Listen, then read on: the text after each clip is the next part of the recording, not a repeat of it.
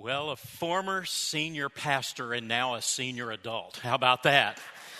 left here a fiery 40 and now I get discounts, or at least I'm offered those on a regular basis. I love it when people ask me if I'm 65, which I'm not yet, but I always tell them, no, I'm 35. I've just had a hard life. And so uh, that's often where I go with that. But what an amazing moment and morning to be able to be here, to be with you, to see you, to see this. Titus, I love what you've done with the place, man. but a lot more than the facility. I love who you are and what you are in this community and for the glory of God. Absolutely.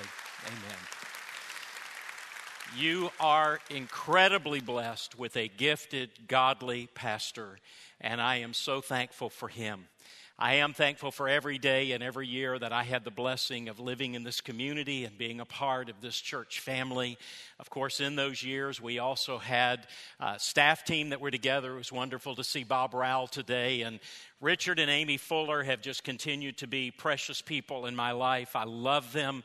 Uh, I've always said Richard was absolutely at the top of the list of the best staff members I've ever had and worked with. And I told him, though, I've had a few more now, and he may have slipped a place or two, but it's, it's good. And, you know, I, I'm grateful for that. And then, of course, those years we were here with Steve and Cindy White. Steve was the worship pastor here and uh, such a big part of our ministry. And I think, Steve, you and Cindy are watching today in Augusta, Georgia. So, church, would you help me to welcome the Whites and let them know that you appreciate their life and ministry as well?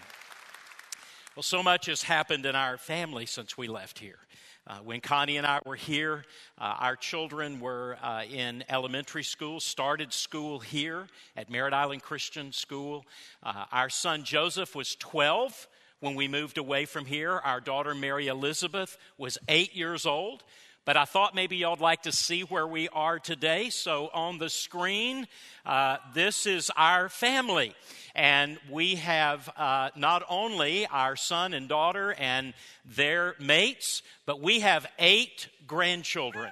And what an amazing part of life that is for us. But Joseph and his wife Abigail are in the inn set up there, Mary Elizabeth on this side, her husband Marcelo. And uh, Connie and I would just have to say that as we now approach our 44th year of marriage together, that uh, God has given us a full and a very fulfilling life. And we are so thankful for all that the Lord has done. And you, you church family, you who were investors in the lives of our children, have made a tremendous impact upon our family. And I just can't thank God enough for the people that love them and encourage them and for uh, all that has happened because of those days in our life. And now I'm living and we're serving in Augusta, Georgia. Never a plan to be there, but I heard the master's call. And some of you know what I mean. And as a result, uh, serving the master in the city of the masters, I am having a great time in my life. But as I pause, as I reflect, as I look at all of these things, I'm just reminded today, and I want to remind you today, that life, every one of our lives, is nothing more and nothing less than a series of movements. Life is a series of movements. We move through different ages and stages of life. We go through different times and seasons in life. We we are touched and shaped by events and experiences that we have in life. Some of those are delightful, and others of those are fearful. And we live with a sense of expectations, and then we live with a sense of outcomes in life. And life is a series of movements. It's hard to believe that as we gather today, we are over a month past Christmas. And yes, we are at the end of this weekend tearing off the uh, calendar page of January 2023. And many of you started this year with some movements in your life. Of course, for many of us, it was physical. Physically, we needed to move, we needed to exercise, we needed to begin to reclaim some place and space for our bodies. And so many of us realized the need to attend to physical health and well being. And so we've been trying to move physically. Some of us are at a place today where there's a tremendous need for us to move emotionally. Emotionally. We're stuck. We're struggling. We feel like we're constantly bearing a weight and a burden in our lives that are, that's hard and heavy, and, and, and we keep rehearsing the same worries and injuries and grudges and frustration. And some of us are at a place where we need to move emotionally. But one thing that I know for sure as I stand here today is that all of us are at a place where we need to be moving spiritually, where we need to be moving forward in our walk and in our relationship with God.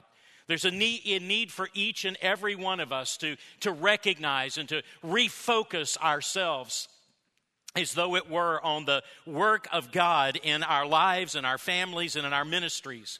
And while I don't know any more than you do a lot about where we're going to go in the days to come, what I do know is that when we read the Word of God repeatedly, we are exhorted and we are challenged because it is time to move.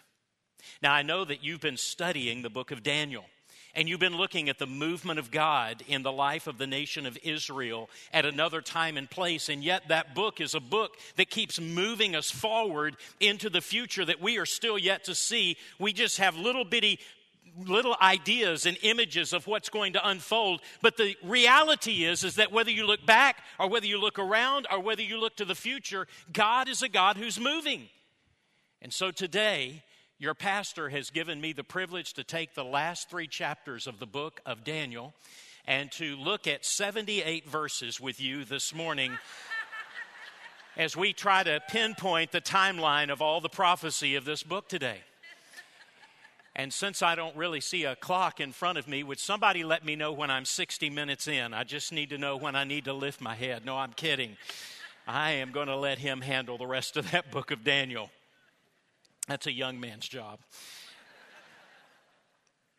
But what I do want to do is that I want to take you to one of the most dramatic and one of the most dynamic moments and movements of God in the life of his people, and it's found in the book of Exodus, chapter 14.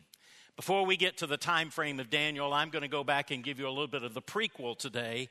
And this prequel that we're going to look at sort of sets up everything that has happened there in the book of Daniel. And as you go to Exodus 14, I'm going to go ahead and rewind all the way back to the book of Genesis, chapter 12, because there in Genesis 12, we learn that God called a man by the name of Abraham. And God told him that he was going to bless him and use him, and that he was going to make him a great and a mighty nation, and that ultimately all of the nations of the earth were going to be blessed through this man, Abraham. And so, though it was impossible to consider, in light of the fact that Abraham and Sarah were beyond normal childbearing years, that as he approached the first century of his life, he became a father and Sarah a mother by natural birth. And God gave them a son of promise. And then from that son came a, another son with 12 uh, children. And it became the 12 tribes of Israel. And God had made this promise to Abraham. And God had made this covenant with his descendants. And God said that he was going to do something, as I've already mentioned, that was incredible. But then, one of Abraham's grandsons, a man by the name of Joseph, had a very tumultuous life. There was a lot of movement, and a lot of it was backstepping in his life. But ultimately, this man, Joseph, was appointed by God to become second in command to Pharaoh of Egypt, the most powerful man in the world. And when a famine came and hit the land, all of the nations came to Joseph, and among those, his own family.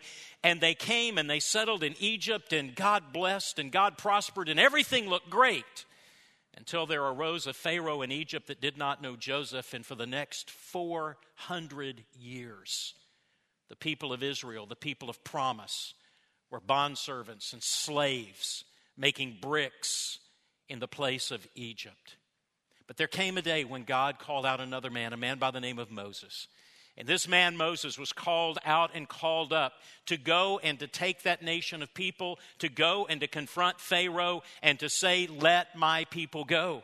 And though Pharaoh resisted in every way, there was a moment where God, through 10 acts of God, created impact that brought movement, and Pharaoh let Israel go. And they moved out and they began to go forward to the future, to go to the land that God had promised. Yes, that promised land that's still in the news today is the most disputed piece of land on earth, the nation of Israel.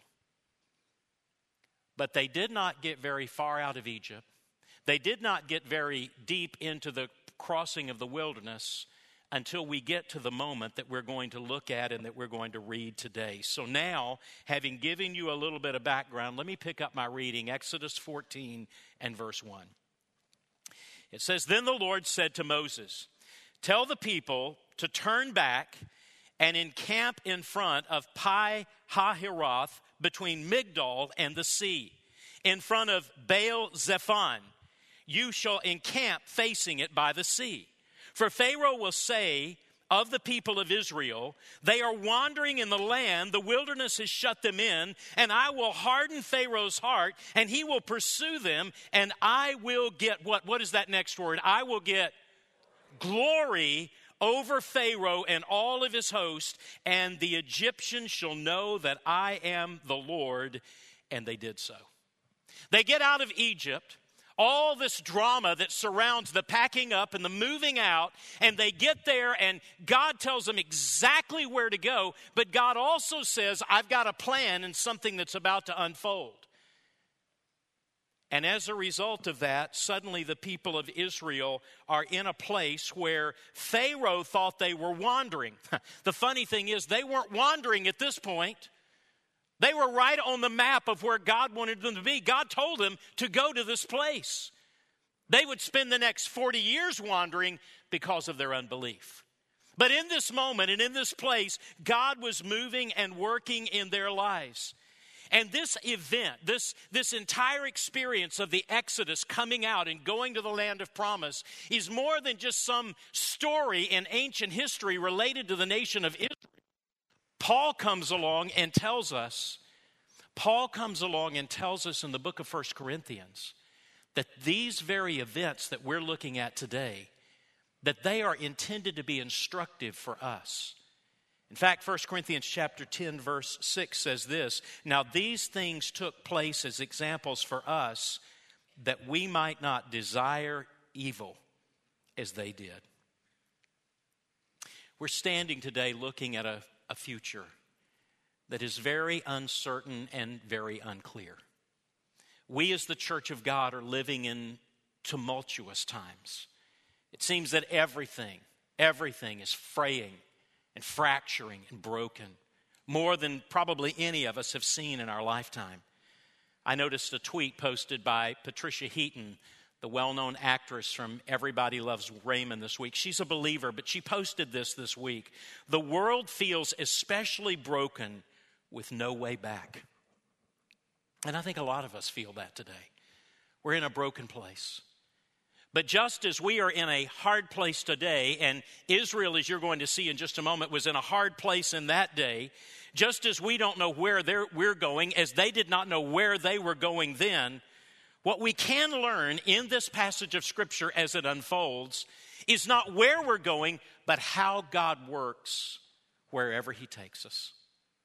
And while I don't know who you are or where you are today, I want you to know that this God is working and moving, and He has a plan and a purpose in your life, just as He did in the life of Israel. And just as He redeemed Israel, He has redeemed so many of you who have looked to Christ as your Lord and your Savior. And today I want to be sure that we understand what we need to see and hear and learn together about how God is moving and working in our lives. So let me give you five concepts of God's work, how God works when He moves in our lives. Concept number one is this we need to remember that God's agenda is always bigger than ours. That God's agenda is always bigger, and I might add, it is always better than ours. God's agenda is the agenda of what He is doing and what He is accomplishing. We often underestimate the work of God in our lives. We often overlook the work of God in our world because as we begin to feel the press and the pinch and the struggle of the things that we don't understand around us, we begin to feel as if somehow God is impotent or somehow God is ignorant or somehow God has forgotten. But I want to take you back to this passage and remind you that it is very clear that God had a very specific purpose in getting Israel where He put them. And if you look back in those opening verses, you notice there in verse 4 that it says, I will harden Pharaoh's heart. He will pursue them. I will get glory over Pharaoh and all of his hosts so that the Egyptians may know that I am God. I will get glory. And God is always working in this world for our good and for his glory because he is a faithful God. He is faithful in all that he does. I remember so well standing in the last Sunday in January in 2020 on the platform of our church in Augusta. And I laid out at that time what I was calling a vision for the next 20 years. Uh, I mean, excuse me, the next 10 years of our ministry. They wouldn't have believed 20, but 10, yes. And I I went in front of the church, and my real heart in everything that I shared with them was this I don't want us to focus on how large we can become. I want everything that we do for the next 10 years to focus on how far we can reach. How much can we reach forward to the future, to the next generation? And I put all of this together on a little card that I called Apps from 2020 to 2030. And I think I've got a picture of that card for you to see. But in there, I outline eight large objectives for our ministry. One of them involved paying off the remainder of the church debt, another involved planting some more campuses. We already had one, and we were going to continue multi campus church planting through our ministry. We wanted to have partnerships around uh, the nation in other cities. Uh, we wanted to start a residency ministry where we would take next generation leaders, and I challenged them that we would train 100 young people to go forward in ministry over the next decade. I went through all these different things that were a part of the, the big picture strategy, and one of the things on that card, it says online. I thought it might be a good idea as the digital world was expanding for us to create a digital footprint that could allow our ministry to move beyond even local broadcast to touching anyone anywhere because we have a military. Uh, post in the area of Augusta, and as our people come through and go out, I wanted to maintain contact around the world. That was the last Sunday in January of 2020. And then came Friday the 13th, March the 13th of 2020. And I mean, the ink was no more dry on a 10 year vision, and the entire world shut down. Our church shut down. For 11 weeks, we didn't meet. Only time in my entire life in ministry, and probably the only time I can know across the history of America that there was an Easter where there was not a church that came together in a congregation like this. And frankly, it looked as if for a period of time, as just things were so shadowed and things were so uncertain, and, and so many things just felt like they were taking us backward in life. And, and honestly, I hit a place where I thought I was dreaming of a future, and now I'm not even sure I will ever again see the, the present reality that we had before COVID. But then God began to regather, and God began to refocus the church, and we came back together. And in the last two years, we have accomplished almost everything that I wanted to do in the next 10 years in the life of our church. Because God's agenda is always bigger than our agenda. By the way, becoming an online ministry was the first thing that we did. Kind of had to. And the rest of it was the unfolding plan of God. And God is still working. Mean, many of these things are longer term than just an event or a moment, but God has done things I could have never imagined in the last few years because God is a God who moves and works. And when God moves and works, He does great things for His glory. Listen to me carefully. God's agenda includes you, but God's agenda is not all about you. It includes you, but it's not all about you. And just as the agenda of God included the people of Israel, it was not all about Israel, it was about the glory of God. And so, no matter where you go, one of the things that you need to know about how God works is that God is always working for His glory. And that everything we are and everything we do, we must always put our hands up and surrender and say, unto the praise of His glory. Secondly, when God works, we need to understand that we must realize that He sees and knows where we are today. Not only is it true that God's agenda is bigger and better than ours, but we need to realize that God sees and knows where we are today. It was as if, with GPS accuracy, God directed them to a very specific place. We read that together. Look again there in that first passage. It says, Go to Pi Hahiroth between Migdol in front of the sea and Baal Zephon. You know right where that is, right? It's down near Galley somewhere. No, I mean, you get the picture. I mean, this is specific. God knew exactly where they were. They weren't wandering, they were where God told them to be. Pharaoh thought they were wandering, and Pharaoh came out thinking that he was going to take them down and take them back. But what I want to be sure that you understand is that in your life, even when you're in places and times that you don't understand, I want you to know that God knows right where you are, and His eye is on you. Why? Because He loves you because He is your God, He is your Creator, He is your Redeemer, He is your Savior, He is your Deliverer. And God works on behalf of His people. It was A.W. Tozer who said, To the child of God, there's no such thing as an accident. He travels an appointed way. Accidents may indeed appear to befall him and misfortunes stalk his way, but these evils will be so in appearance only and we'll see evils only because we cannot read the secret script of God's hidden providence. Before we try to begin to figure out where we need to go and what we need to do, we need to always remember that God knows right where we are right now. And while I have no idea what brought you in this building today, it's not an accident that you're here.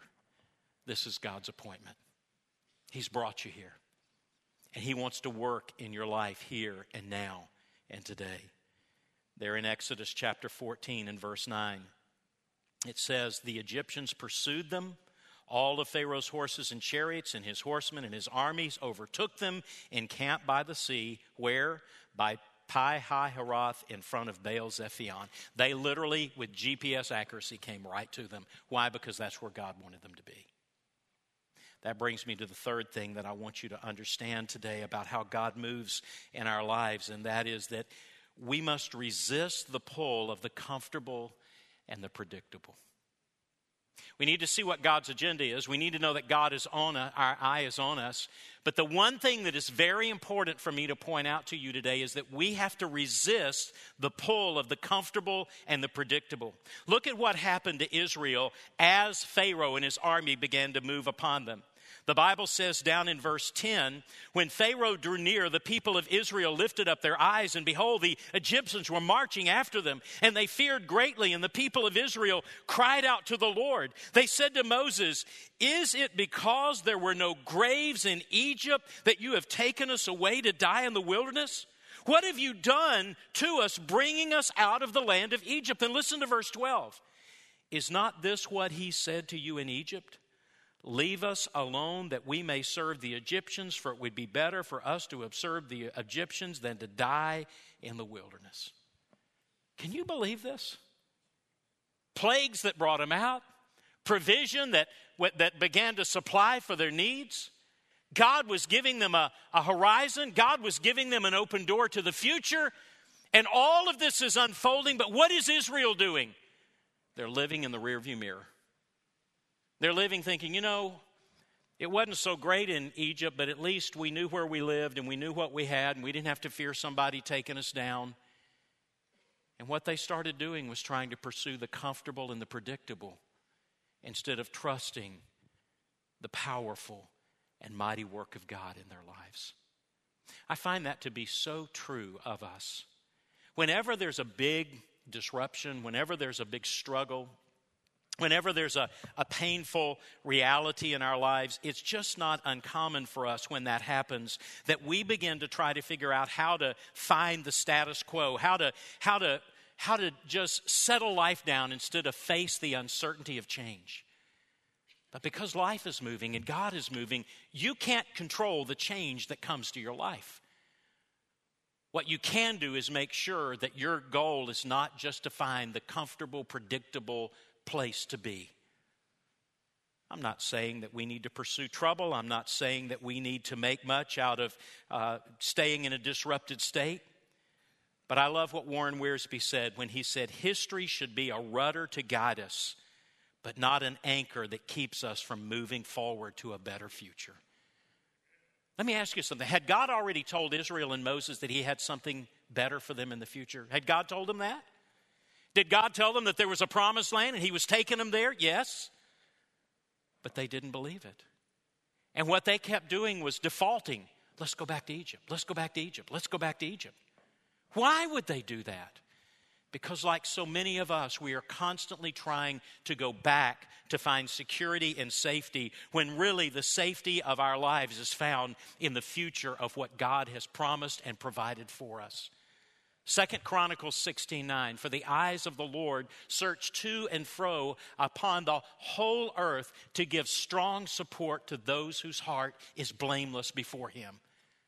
And I may be weak and I may be uncertain and I may not know where I'm going, but I can tell you God does and you can trust him even if it disrupts everything else that makes your life feel comfortable. Don't let that happen to you. It's so easy. C.H. Mackintosh said it this way If we could only look upon a difficult crisis as an occasion of bringing out on our behalf the sufficiency of divine grace, it would enable us to preserve the balance of our souls and to glorify God even in the deepest waters. Resist the pull of the comfortable and predictable. Number four, respond with action. Move! Some of you woke up just then and you moved, didn't you? Respond with action. Move. Listen to what the Bible says. Go back to Exodus 14 and pick up our reading in verse 13. It says, And Moses said to the people, Fear not, stand firm, see the salvation of the Lord, which he will work for you today. For the Egyptians whom you see today, listen to this, you will never see again. The Lord will fight for you, and you have only to be silent.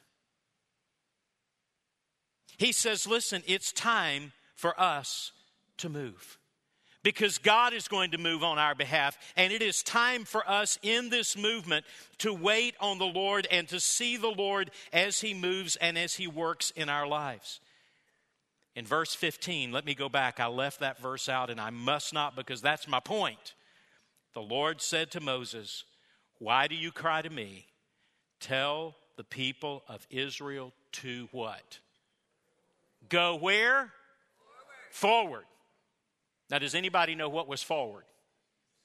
The Red Sea. Yeah, that made a lot of sense, didn't it? You're already got smoke coming at you with the cloud of the chariots, and now you're going to step into deep water. Just imagine that. But God told them, move and go forward. And as they began to move, suddenly God's hand was at work. And while there's a whole lot that I don't know about where you will go or what will unfold, I do believe that the one clear message that God would have me to deliver to you, First Baptist Church of Merritt Island today, and individuals as a part of this church family, it is that it's time for you and time for me to go forward to go forward by faith because God is moving. Now, no one could deny the reality of the approach of Pharaoh, and no one could overlook the, the dire outcome if God did not intervene. But the people of God had to believe the word of God, and they had to go.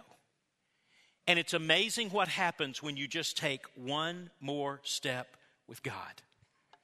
Exodus chapter 14, we read the outcome of that action, that call to action, verse 21. Then Moses stretched out his hand over the sea, and the Lord set the sea back, a strong east wind all night that made the sea dry land, and the waters divided. And the people of Israel went into the midst of the sea on what?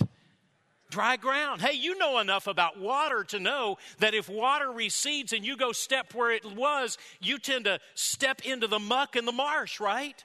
But the Bible says, no, it was dry ground. They started walking across dry ground, the waters being a wall to them on their right and on their left. And God took a waterway and made a gateway and rolled out the red carpet in the Red Sea. What a mighty God we serve. And that's a wonderful story. But I'm curious today what's the next step that God would have you to take? What is it? Where do you need to go forward in your life? I know where some of you need to go forward. Some of you are here. You're in this wonderful church today. It's a place that's become familiar. It's a place that you enjoy looking forward to coming and gathering and being a part of on Sundays. But I'm speaking to some people today that though you like it and you have an affinity and you have an alignment with this church, you have never made a commitment. Maybe you had a bad experience somewhere else. Maybe you're just kind of waiting it out. But let me tell you, it is important for you to make a commitment to be a part of God's church because the church is God's agenda, even if it's not yours. And some of you need to take a step, and maybe even today is that day, where you step in and step out and say, I want to be a part of the life and the ministry of this church in its future. Some of you, though, that would be the wrong step because you have never come to the place in your life where you have bowed the knee to surrender your life to Jesus Christ as Lord. The public declaration of that is seen in the waters of baptism. Baptism is a picture of the gospel, the death, the burial, and the resurrection of Christ. It's the work of God's movement in the world to take away sin and to give the gift of life. But some of you need to today take a step of faith and say, Jesus, I come to you. I bring my sin, my, my failure, my brokenness, and I give my life to you. Some of you today need to come to a place in your life where you cho- choose in this new year to begin to just make some little steps toward growth in your life. Maybe that's memorizing some scripture. Maybe that's joining a, a group that meets midweek beyond this, this gathering and, and you begin to get involved. Or maybe it's taking a step to get involved and to serve in the ministry. You serve with children, you serve with students. You begin to get engaged and you just take that step and say, Lord, here am I. Some of you need to begin to take that step of giving. You need to get out of yourself and the fear of, of what's happening financially in the world. And no doubt about it, we are living in one of the most unstable, unpredictable economic times. I mean, eggs are $9 a dozen. Nobody's going out egging houses today, I can tell you that. That's about as expensive as fly fishing. But are you going to trust God with your money or are you going to try to run it yourself? You'd be amazed what you can do with God as a partner more than you trying to be the manager and the overseer of your resources in your life. And some of you need to set a pattern and a standard and start giving in faith and investing in the work of the gospel in this community through the life and the ministry of this church because God is going to use you. Some of you need to pray and write down a name and go start a gospel conversation with someone who needs your witness in their life. Let me just speak to some young men in this room. Some of you need to propose. Yeah, you heard me right. Propose. We're living in a day where men keep being boys and they never make commitments in their lives and you're not ever going to figure it all out, and you're certainly not going to work it all out while you're in the midst of just trying to do what's next in your life. Some of you need to recognize that the great need of our day are men who will step up and invest and invite the opportunity of marriage because God established the home, the family, and marriage. It's not a cultural intervention, it is God's plan and purpose, and some of you need to honor it. Thank you, ladies. I appreciate that very much. Some of you need to pursue adoption, foster care, childbirth. Some of you need to realize the incredible blessing of becoming a parent and, and letting that happen. I'm going to promise you, parenting will break your heart and break your life. What a privilege. but it will also teach you the richest and most precious of things in life as you walk with the Lord. You need to give God your career, your future, your availability. I just, I love this word by Isobel Kuhn, who said, How it pays to just take one step at a time with God. Just one step. I don't know what that one step is, but I'm here to tell you today it's time to move, and some of you need to take that one step. And I have one more step, and then I'll be finished. Number five, you need to rest assured that providence awaits. Rest assured that providence awaits. That when we take that step by faith, we begin to see the providence of God at work in our lives. Now, what is that word providence? What does that mean? Well, pro means something that's forward or positive, right? Video is something that you see. So providence is seeing in advance. And what I can't see and what you can't see, God already sees and knows. And because He is a God of providence with perfect wisdom and ultimate glory, everything that we do needs to take us to the place that we see that God already had a plan to get Israel to the other side. He stacked up the waters, He made a highway, He walked them to the other side. And then the Bible tells us in Exodus 14 27 and verse 28 that as Moses stretched out his hand, the sea returned to its normal course, and the morning appeared, and the Egyptians who had fled in it had been thrown into the midst of the sea. Yeah, the Egyptians started to pursue. They thought they could take down the blessing that God had given of deliverance. But what was deliverance for Israel was judgment for Egypt. And the waters came down, and they would never see them again. This, of course, became the defining moment in the life and the history of Israel. To this day, once a year, Jews gather at a place together call, to celebrate an event called the Passover.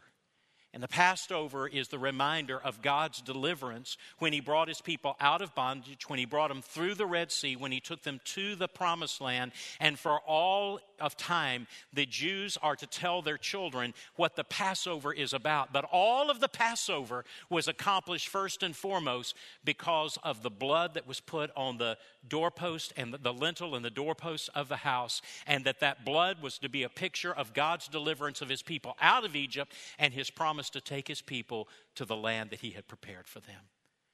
Of course, it was our Lord Jesus Christ who, in his earthly ministry, as a part of the final events of his life, sat down with his disciples and celebrated the Passover. And in the midst of that Passover, he took bread and broke said, This is my body broken for you. He took a cup and said, This is the blood of my new covenant. And Jesus used the picture of this deliverance through the Red Sea, this deliverance out of Egypt, as the picture of his redemption and deliverance in our lives, so that we may live with confidence and hope that the God who worked in Egypt long ago is the God who is still at work in your life and in my life today. Look at one final passage here Exodus chapter 14, verse 30. It says, Thus the Lord saved Israel. Look at these next two words. That day, from the hand of the Egyptians, and Israel saw the Egyptians dead on the seashore. That day, that was a defining moment that was the moment of absolute transformation. That day became the moment where they met God and saw God work and move in their lives. And I just wonder if that day could be this day for you. I, uh, I remember so well in May of 1992 in a little apartment area not too far, maybe a long drive from where we are right now, if you're standing on a golf tee and drive straight. A long drive down on Tropical Trail where Connie and our children were there, and we were staying in an apartment uh, that Ron and Sally Gould, who Sally's so great to see you this morning, owned. They let us stay there the weekend that we came in in view of call as pastor. And I remember about five o'clock in the morning being up in that apartment praying. And of course, I was scared I was a young man. I, had not been a pastor in a senior pastor role before, uh, but you gave me that invitation and opportunity. But I remember that day, 1 Thessalonians chapter 5 and verse 24, that simply says, Faithful is he who called you, who also will do it. And God opened a door that was so significant for the next six years in my life, and really in the life of our family. And now, today, though I could have never imagined all that God would do, I walk in the door and see what He's done and is doing through you today. And all I can say is, Faithful is He who called, who also will do it. Why? Because when we keep moving forward with God, we keep proving His faithfulness in our lives. In the book of Romans, it says, Whatever was written from the former days was written for our instruction, that through endurance and through encouragement of the Scriptures, we might have hope. Now, to be completely honest and candid with you this morning, the things I've shared with you today have been a big part of my journey in the last year of my life. Just in walking through some things in my ministry, my life, my family, there have been days where I've just really needed to know that God was working and moving in me. I picked up and went back and reread a little book called The Red Sea Rules by Dr. Robert Morgan. I hope many of you know it, and if you don't, go get it. It's a lot better in its coverage of this passage and this event than I can share with you but I love the way that Robert Morgan concluded it. He said, When the children of Israel were trapped and afraid, twixt forbidding tides and Pharaoh's tirade, Jehovah commanded and Moses obeyed. His pitiful prayers filled an impossible place. As Moses gazed at Jehovah's dread face, as the people of God needed infinite grace, the mighty winds howled, violent waves dashed, the seawater quivered, and the lightnings flashed. The thunders boomed and the breakers crashed when the sun arose on that terrible day. The children of Israel, through the misty spray, discovered their God had made a way. And many Christians in the years that have passed, though troubled by fears, though tried and harassed, have found the same God, strong, sure, and steadfast. So, Father, how I pray that wherever someone may be placed or sitting or living today, that God, they would see and know that one, you are moving, and that is a part of your movement around them. It is your invitation to them that it's time to move. And I pray that over these next few moments that there would be movement. Movement in the hearts of your people here movement in the hearts of people who need to come to you today. And that, Father, this would be a moment where the move of God and the Spirit of God would be strong and mighty among us. Oh God, we cannot fix ourselves, change ourselves, overcome, Lord, the circumstances and struggles. But God, you are faithful and you are powerful. And God, today, in the midst of all of this, we call out to you. I specifically pray if there's a man, a woman, a boy, or girl in this place who has never come to the cross, never come to Jesus, has never been at that intersection of knowing that you reach out in your love to receive us and that we can reach up in faith and be redeemed, that this would be that moment, oh God. Lord, you see and know our hearts and lives. And I pray right now, this altar in front of me might be a place of surrender and of response to your word. And I pray it in Jesus' name. Amen and amen. We're going to sing in these moments a response of the heart, faith to God. But I know this pastor and I know this staff would want you to know that if you need to respond, you can. So come right now. Let's stand together. Let's pray together. Let's use this altar.